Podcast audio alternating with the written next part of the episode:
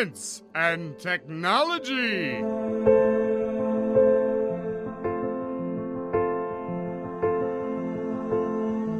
Estamos on com mais um Ciência On. Hoje é uma convenção de Pedros aqui e vamos olhar longe pelas lentes do James Webb. Eu sou Pedro Altreto e hoje eu vou citar o livro Fim da Infância que eu tô lendo. Eu não li quando era criança, acredita?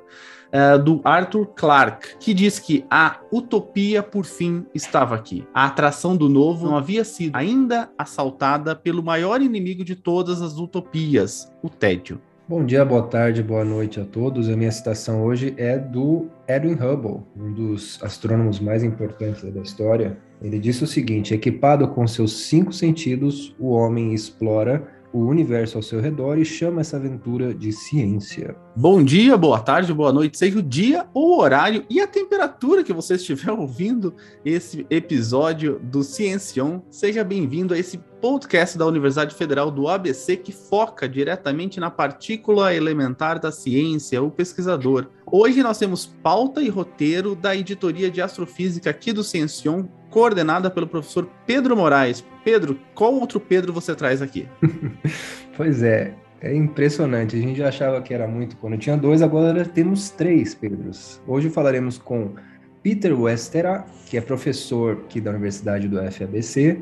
Ele é holandês, possui graduação em física no ETH de Zurique, que seria o Instituto Federal de Tecnologia de Zurique, na Suíça, e o doutorado dele foi feito em astronomia na Universidade de Basel, ou seja, né, a Universidade de Basileia, né, trazendo isso aí para o nosso bom e velho português. Ele fez alguns pós-doutorados por aí, na UFRJ, na própria Universidade da Basileia, no Observatório Nacional. Atualmente, como eu falei, ele é professor adjunto aqui da Universidade Federal do ABC tem experiência na área de astronomia, com ênfase em populações estelares, atuando principalmente nos temas galáxias, conteúdo estelar, modelos espectrais, modelos químico-dinâmicos e fotometria. Peter, eu quero apresentá-lo dessa forma e também já pedir para você falar um pouquinho para a gente sobre a sua formação. Qual foi a sua trajetória, o que te fez chegar até aqui, do que você precisou abrir mão, seu histórico para chegar aqui como um físico e hoje poder falar para a gente sobre o James Webb. Bom, primeiro, bom dia, boa tarde, boa noite. Não sei que horas estão ouvindo este podcast. Para mim é uma honra estar aqui.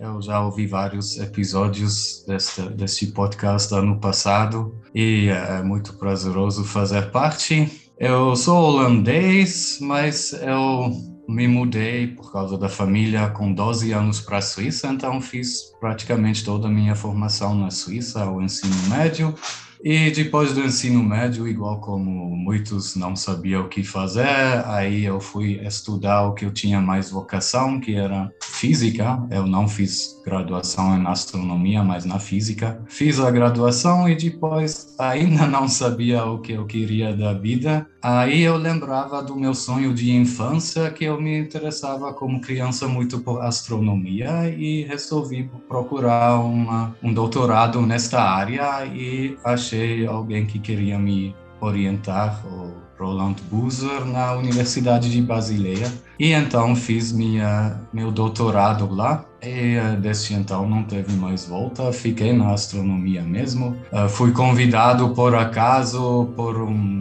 colaborador do meu orientador para fazer um postdoc no Rio, no Brasil, e uh, aceitei a aventura de uh, de mudar de continente para um postdoc e acabei gostando. No meio voltei por um postdoc na Suíça, mas desde então a maior parte da minha formação ou da minha carreira foi no, no Brasil fazendo concursos e finalmente passando em um na UFABC e aqui estou há mais de 10 anos já na UFABC. Gostei dessa parte que você falou que você passou a sua vida fazendo concursos, viu? Porque isso é uma coisa comum aqui no, no Brasil. Ô, Peter, você falou que do seu interesse de seu sonho de criança, né? Você podia falar um pouquinho, criança que olhava para o céu, a sua escola ela te incentivava a olhar para o céu, a astronomia, né? A escola não muito, mas sim, eu gostava de olhar para o céu. Infelizmente, eu morei a vida inteira em cidades grandes. A maior parte da vida eu não morei em um lugar muito favorável, favorável a olhar para o céu, mas as estrelas você vê até na cidade grande, os planetas mais brilhantes.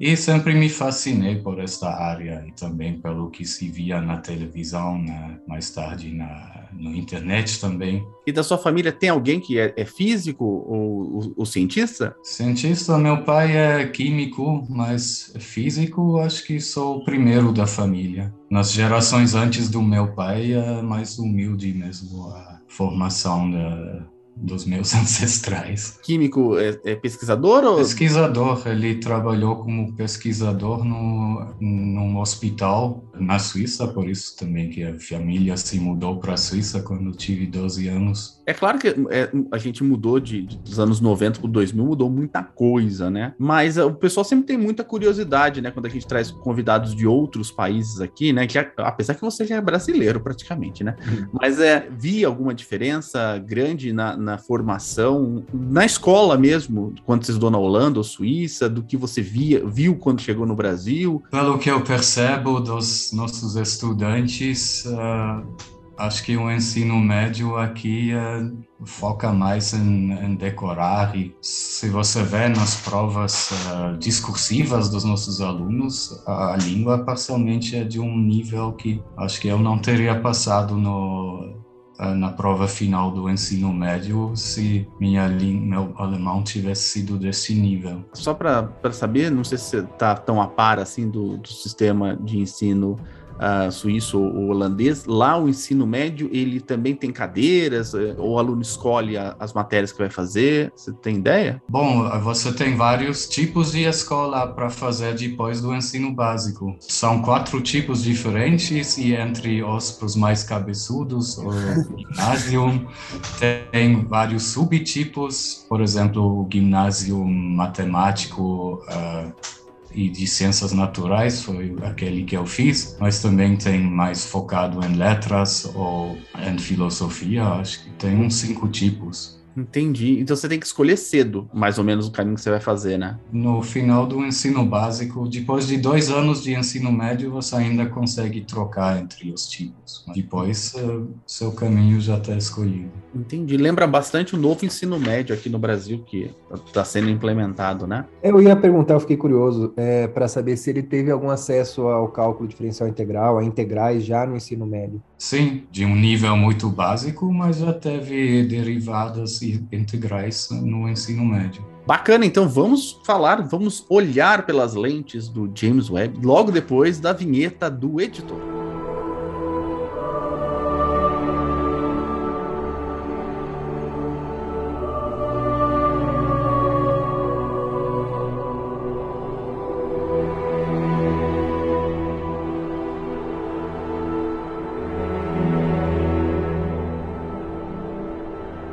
Então para começar a falar sobre o telescópio espacial James Webb, vamos começar perguntando para o nosso convidado quem foi James Webb pessoa. É, isso eu tive que pesquisar também. Acho que uh, ele é bem menos conhecido que o Edwin Hubble, então achei até uma escolha um pouco estranho para nomear um dos maiores e a ser mais famosos telescópios espaciais uh, com o nome dele, mas então eu olhei, no, como todo mundo faz no Wikipedia. Ele viveu de 1906 até 92. Uh, ah, o telescópio foi dado o nome dele é porque ele foi diretor da NASA de 61 a 68. Antes disso, ele também tinha sido político, de fato, um dos diretores mais importantes que a NASA já teve, administrou os primeiros voos tripulados dos projetos Mercury,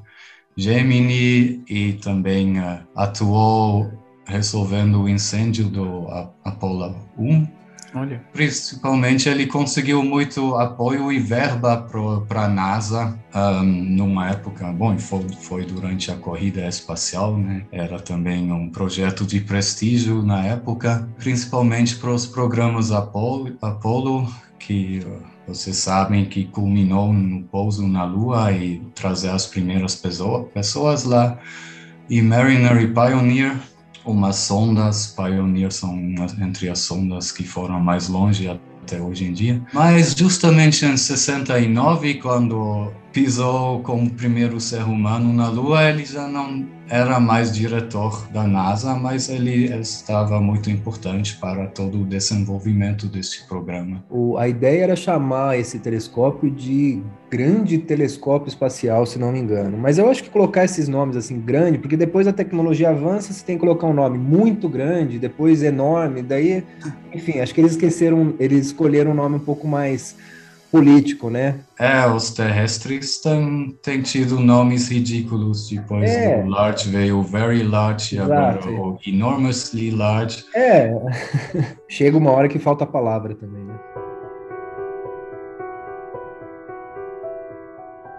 Peter, mas para a gente falar agora não sobre o James Webb, o ser humano, o James Webb, mas falando sobre o telescópio, né? O que, que é esse telescópio? Você podia só dar um, assim, panorama geral para o pessoal entender? Ele é grande, pequeno? Como que ele é? Então, é um telescópio espacial como o, é, o Hubble. Astrônomos muitas vezes chamam simplesmente de HST, Hubble Space Telescope, e o James Webb de JWST, caso eu use estas abreviações alguma vez. Uh, igual como Hubble, só que seis vezes maior em termos de área. Uh, ele tem um espelho que equivale à área que teria um espelho redondo de 6,5 metros de diâmetro, o Hubble corresponde a um espelho redondo de 2,4 metros de diâmetro. Como todos os telescópios grandes, ele é feito em segmentos, então esses, esta área correspondendo a 6,5 metros de diâmetro é feito de 18 segmentos hexagonais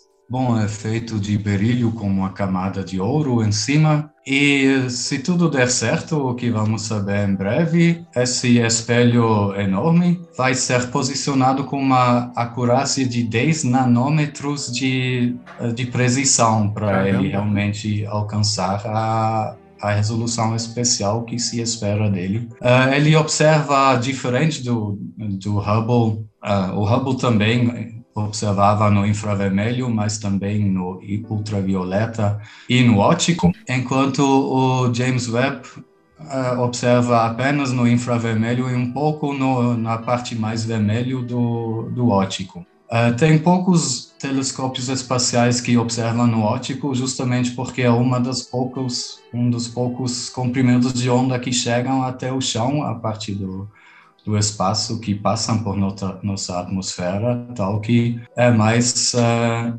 observatórios terrestres que observam no óptico, mas até no óptico você uh, ganha qualidade se você vai para o espaço, porque a atmosfera, apesar de transparente no óptico, atrapalha mesmo assim também observações no óptico. Por isso que tem o Hubble e poucos outros telescópios espaciais que observam no óptico. Mas então o James Webb está mais focado no infravermelho mesmo. O James Webb é um projeto estadunidense ou é em conjunto com outro país?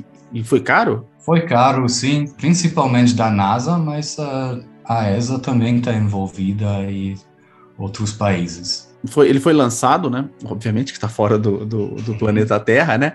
É, mas aonde que ele está? Ele está em alguma posição especial? Está na órbita mesmo? Está estacionário? Não? Ao contrário do Hubble, o James Webb fica no perto do ponto lagrangiano. Hum. L2, uh, talvez vocês não sabem o que é um não, ponto não sei. lagrangiano. Tem a mínima ideia o que é um ponto lagrangiano. Conheça lagrangiano, os alunos aí que estão ouvindo a gente vão, vão, ouvir bastante essa palavra. Mas o que é um ponto lagrangiano? Num sistema de duas massas orbitando ao centro de massa comum, como por exemplo o Sol-Terra ou Sol-Júpiter, no caso é o Sol-Terra, tem cinco pontos em relação a esses dois corpos, se você faz um sistema de coordenadas que gira junto com as duas massas, tal que as duas massas estão parados nesse sistema de coordenadas, tem cinco pontos, onde se você bota uma massa de teste lá, ela em tese fica parada lá, uhum. porque a força centrifugal,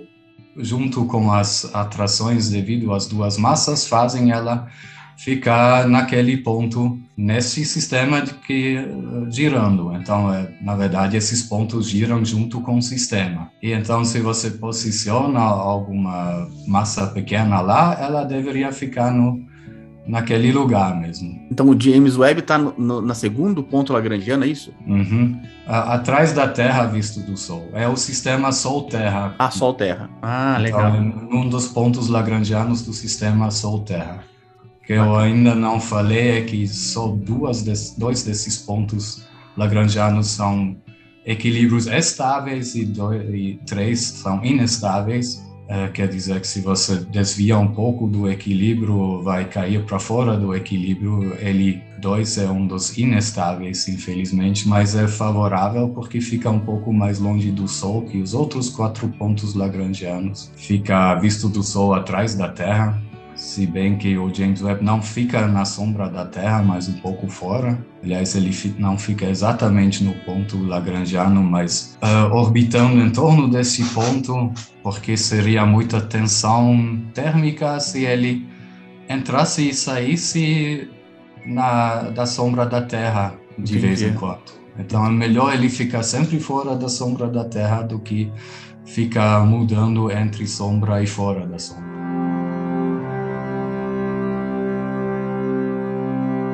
E esse, todo esse aparato científico, tecnológico, né, que você está falando para gente, quais são os principais objetivos científicos do telescópio espacial James Webb? Bom, como dito, ele observa no infravermelho e infravermelho é interessante para quê?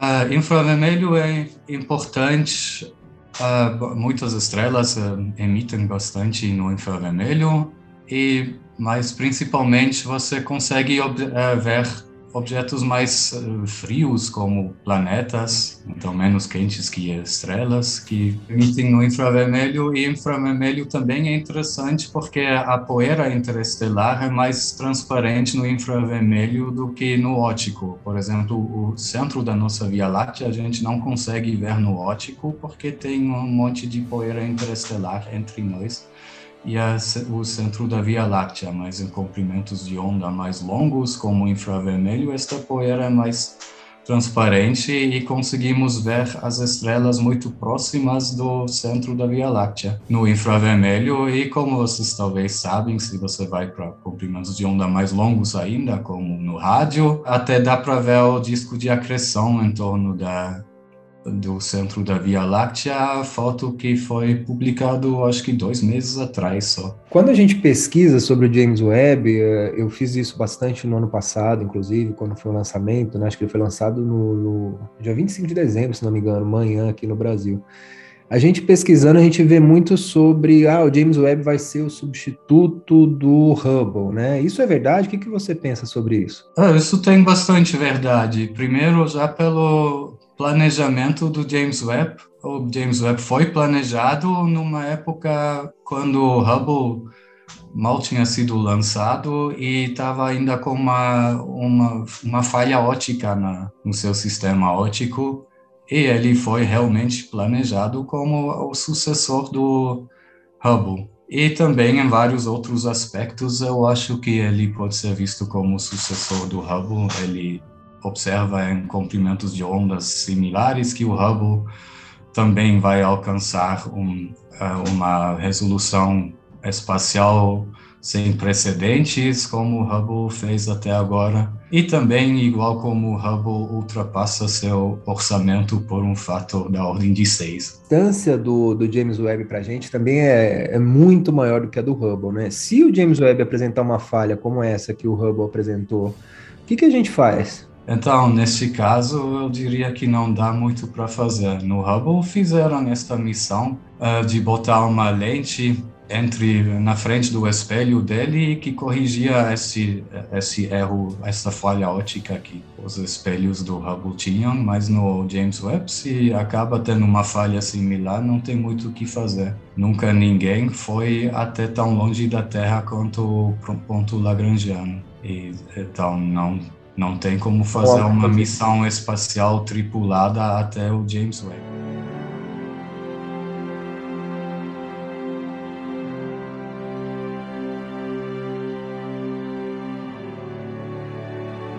Você poderia explicar para o sistema óptico é que tem lente, é isso? E os, os, os te... Não, não é. O que, que é? Qual, que, qual que é a diferença do sistema óptico e do, do outro do sistema? Uh, bom, tem muitos telescópios na, terrestres também que funcionam como o Hubble e o James Webb como espelhos. E uh, isso ah. hoje em dia é o, o captador principal de telescópios. Todos os maiores têm, não têm lentes, mas têm espelhos. Um espelho você pode fazer curvado, tal que luz caindo na sua área enorme é focado num ponto. Uh, uma vantagem de espelhos em cima de lentes é que eles eh, não apresentam o que se chama aberração cromática.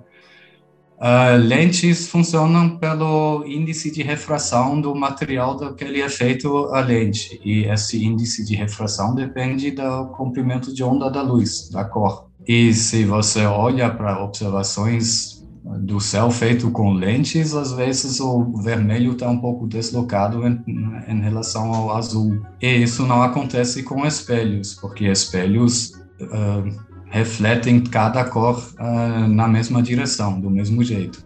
E também um lente de mais que um metro de diâmetro vai ficar muito grosso. Isso e uh, vai se deformar sob seu próprio peso. Talvez no espaço isso não aconteceria, mas na Terra isso seria um problema em tentar fazer um, um telescópio refrator de mais de um metro de diâmetro, enquanto para espelhos não tem esse limite. Você pode fazer um espelho muito fino de 30 metros de diâmetro, como estão fazendo agora em três lugares do, da Terra. A grande parte de nós, leigos aí no assunto, é, sempre que fala telescópio, acha que tem lente, então vai botar uma lente lá no, no, no, fora da Terra, mas não tem nada de lente, então. Então, são espelhos que focalizam lá nos sensores e, e analisam a, a radiação que é é, colhida ali, né? O Hubble, é, não sei, o Hubble durou muito mais tempo do que eu acho que o pessoal previa, né? Porque parece que o Hubble é imortal, né? O James Webb, ele vai durar muito também ou também ninguém sabe se ele vai durar muito? Uh, também é, são previstos só cinco anos nominais e como meta 10 anos de tempo de vida, mas espera-se que, igual como o Hubble, ele sobrevive muito mais tempo do que esta meta e que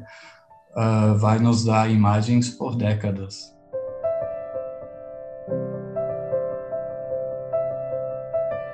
O pessoal tem uma visão do espaço, né? Que o espaço é um lugar assim que nada acontece, né? Não acontece muita coisa lá. Por que, que um, um telescópio morre? O que, que acontece lá, lá em cima que faz ele ficando, vai ficar, fazer ele ficar velho? Bom, acontece muito pouco no espaço, mas não nada. Uh, vem radiação do Sol, incluindo uh, não só radiação eletromagnética, mas também uh, partículas, raios cósmicos e de outros lugares que o Sol, que com o tempo vão começando a danificar o telescópio também. Micrometeoritos podem bater nele e uh, algum dia a energia vai esgotar também. Ah, Os é painéis solares que ele usa vão uh, ficar cada vez menos eficientes. Aparelhos morrem com o tempo até se, se não tem muito, muita coisa uh, danificando eles, simplesmente envelhecem e param de funcionar. A gente vai fazer uma futurologia agora, só para pessoa saber, a gente está gravando esse programa no dia 28 de junho. Ainda não saiu a primeira imagem do a imagem científica do James Webb, né? Que está aí marcado para sair no dia 12 de julho. Eu espero que atrase um pouquinho para o programa sair, né? Mas vamos ver, tomara que não, né? O que, que, você espera dessa primeira imagem, Peter? É, bom, também não sei o que vai ser, mas eu vi no site que eles vão, nos primeiros imagens, focar nas áreas principais de pesquisa do James Webb, que são observar as primeiras estrelas e galáxias, que hoje em dia ainda não conseguimos ver, porque nossos telescópios atuais não são sensíveis o suficiente para isso estudar a formação e evolução de galáxias e de estrelas e de planetas e o que é um dos metas, uma das metas principais é estudar sistemas planetários e as origens de vida, da vida. O Peter, só para só entender, o James Webb, ele produz muitos dados e esses dados não são públicos, né? Uh, no primeiro ano, não. Uh, ele funciona como telescópios terrestres também. Cada um que acha que o James Webb é importante para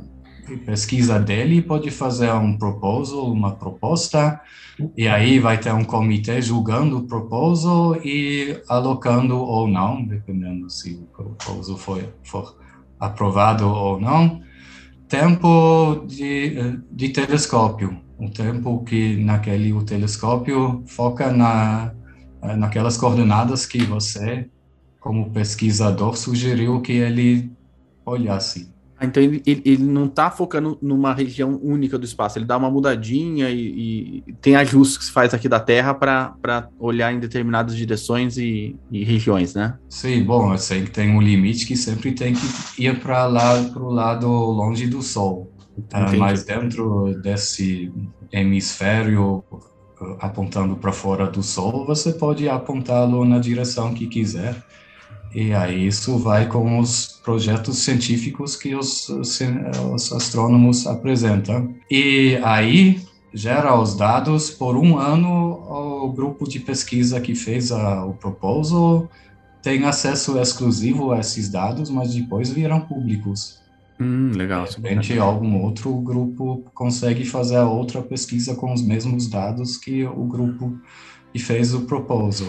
Ainda a, a, respeito da primeira imagem, existe uma expectativa aí, pelo menos da minha parte, né, que se não a primeira imagem, as primeiras imagens elas é, nos deem algumas dicas sobre as primeiras estrelas, né, já que o James Webb vai enxergar tão longe, a gente pode de repente começar a enxergar as estrelas que se formaram lá no início do universo, né, coisa que hoje a gente ainda não vê. Quer dizer, o que a gente entende sobre as primeiras estrelas, a formação das primeiras estrelas, é algo puramente teórico, né? A gente não tem uma contrapartida observacional ainda. A gente pensa que é algo como uh, as estrelas de hoje, mas num ambiente, né, Peter, em que você ainda apenas tinha hidrogênio e hélio, né? Coisa que veio ali do Big Bang.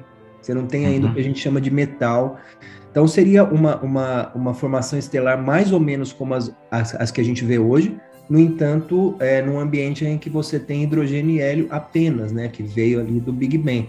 Então, o James Webb pode ajudar a confirmar, né, o que, o que seria uma, uma tese, assim, a princípio aceitável para essa formação das primeiras estrelas, né? Sim, é isso uma das metas principais que se espera que o James Webb consiga observar mesmo aquelas primeiras estrelas de, da, das populações chamam de população 3, as estrelas que realmente consistem de material, foram formados de material primordial, uh, quase só hidrogênio e hélio. É, pensando agora um pouco mais, puxando a sardinha para o meu lado, né, para a cosmologia, a gente tem problemas aí na cosmologia que, que assombram a todos os cosmólogos teóricos observacionais, que seria o setor escuro do universo, né? Matéria escura e energia escura. É, Peter, você acha que o James Webb pode trazer alguma dica para a gente a respeito desse setor escuro do universo? Pode contribuir para a solução desses problemas modernos da cosmologia? Uh, nunca se sabe. É óbvio que conseguindo observar o céu com mais precisão do que os telescópios anteriores sempre é possível que contribui para todas as áreas, mas o James Webb não é principalmente focado em cosmologia. Infelizmente, eu acho que é bem possível que para descobrir o que são matéria e energia escura, o James Webb não vai poder contribuir tanto. Ainda na cosmologia, é, a gente tem o que a gente chama de tensão de Hubble, né, que seria aquela famosa constante de Hubble, ela tem diferentes valores quando medida a partir de diferentes métodos observacionais. Isso também é um outro problema dos cosmólogos atuais. Você acha que o James Webb também nessa linha ele não deve ajudar muito? É, eu também acho que não. Eu pessoalmente não acho o, o tão o, a, tensão de Hubble tão problemática. Se, se trata de um efeito de uns 10%, acho. Uh, ambos os possíveis valores, se você arronda para 10 km por segundo e megaparsec, caem ainda em 70 Neste caso, os, as duas, os dois valores não são tão discrepantes assim. Eu acho que com o tempo esta discrepância vai sumir. Eu não acho que seja um problema tão grande, mas eu também não sou cosmólogo. Talvez entre vocês cosmólogos isso realmente. Não, sinceramente, eu concordo plenamente com você. Eu acho que o cosmólogo ele já não não não satisfeito em não entender 95% da composição do universo, ele quer achar mais problema ainda. Eu também acho que isso logo vai se dissipar.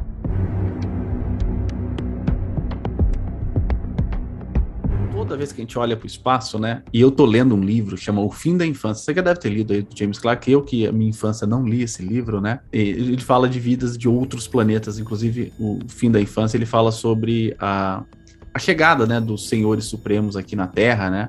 Pelo menos até o momento, e como isso acabou com, com, criatividade de olhar para o espaço, né? O James Webb, ele vai tentar achar vida em outros planetas, ele tem condições de, de olhar isso ou não? Não é nem intenção? Vida direto, talvez não, mas isso é entre as metra, metas conseguir analisar a atmosfera de exoplanetas. Uh, justamente nisso que uh, o infravermelho também é bom, várias linhas e bandas espectrais de uh, material orgânico emite, estão na, na parte infravermelha do espectro e disso se espera muito no James Webb, sim, de poder analisar as atmosferas de exoplanetas e talvez achar material orgânico nessas atmosferas. Mas ver realmente, concretamente, vida, acho que é difícil. É difícil, né? Não vai conseguir ver alguém dando um tchauzinho lá. Mas se você pode achar são bioassinaturas, né, Peter? Na atmosfera, certo? Uhum, isso. Além dessas áreas que a gente está falando aí, existe alguma outra área não mencionada aqui que o James Webb pode contribuir? Ah, isso é a grande pergunta, né? Então, realmente vai focar nessas quatro áreas que mencionei, mas sempre quando tem um novo aparelho que consegue observar com precisão ou sensibilidade, sensitividade uh, sem precedência, de repente surge algo inesperado. E isso pode sempre se esperar de um novo telescópio que ele observa algo que ninguém esperava e abre toda uma nova área, sub-área da astronomia. Ô Peter, você falou que o, o James Webb tinha, estava sendo planejado quando o, do lançamento do Hubble. Você está sabendo de algum outro telescópio que está sendo planejado para superar o James Webb? Já tem esse planejamento? Já tem alguma coisa que a gente sabe que o James Webb não vai fazer, que a gente vai precisar de um outro telescópio daqui uns 20, 10, 15, 20 anos? Ou, ou não? Você não tem notícias ainda, as contenções de, despesas já chegou lá na NASA também. Por enquanto, não. Ah, óbvio que estão fazendo vários telescópios espaciais, mas todos é, específicas em outras áreas.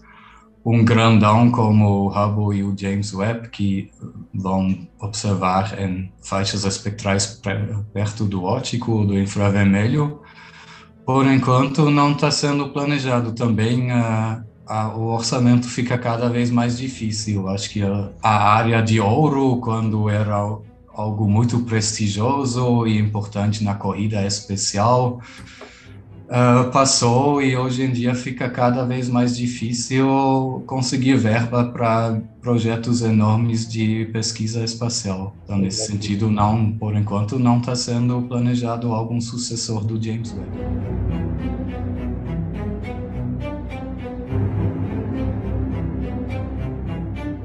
Está encaminhando aqui então para o final do nosso episódio. Eu queria pedir para você, se você pode deixar aí alguma mensagem final para os nossos ouvintes, né, particularmente para esses apaixonados aí por ciência como nós. Bom, não, não percam a paixão. Provavelmente muitos que estão ouvindo moram também, como eu, em áreas bastante poluídas por poluição luminosa, em cidades grandes. Uh, até em cidades grandes você consegue ver os planetas, as estrelas. Uh, conheço várias pessoas que têm um telescópio, eu também tenho um, mas confesso que não sei muito usar. Vale a pena, mesmo em cidades grandes, ter um telescópio e observar os planetas e uh, aglomerados estelares, são bonitas, nebulosas. Não desesperem com a a poluição luminosa, a sua paixão vale a pena de qualquer jeito. Bacana, viu? Demais, viu, Peter? Um prazer enorme te receber aqui. É a primeira vez, eu espero te ver outra, ou te ouvir, né? Para o pessoal te ouvir outras vezes para comentar as descobertas aí do James Webb. Eu acho que tá todo mundo muito animado. Eu acho que vai dar para descobrir muita coisa legal, né? Eu acho que vai é, pautar aí as mídias, uh, as descobertas do James Webb.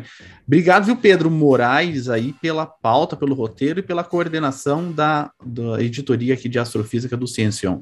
Eu que agradeço mais uma vez pela oportunidade aí. Obrigado também ao Peter pelo, pelo excelente bate-papo. Obrigado, Obrigado viu? a vocês. Obrigado, viu, Peter, pela, pela, pela explicação aí. Por incrível que pareça, o pessoal fala muito, né? Eu sou físico de formação, mas eu sempre falo isso para as pessoas. Eu não sou tanto de olhar para o céu, sou mais de olhar para baixo. Eu sou mais de materiais, sabe? Sou, mas é legal, às vezes uh, olhar, olhar para o céu é legal. Muito obrigado também a você que está escutando o Ciencion. Obrigado por você estar compartilhando e divulgando aí uh, esse projeto de extensão da UFABC. Não esquece lá de nos seguir nas redes sociais, no Twitter, no Instagram, no TikTok e também naquele old Facebook. As pessoas ainda usam Facebook. Obrigado aí por, por você divulgar as postagens também do Facebook. a gente volta sempre na primeira e na terceira sexta-feira do mês. E não esquece que na segunda sexta-feira do mês a gente foi invadido aí pelo pessoal do Photon, que vai contar as fofocas aí dos, e os bastidores da ciência no mundo e, quem sabe, também os bastidores e as fofocas da UFABC. Uh, muito obrigado a todos, até mais, tchau!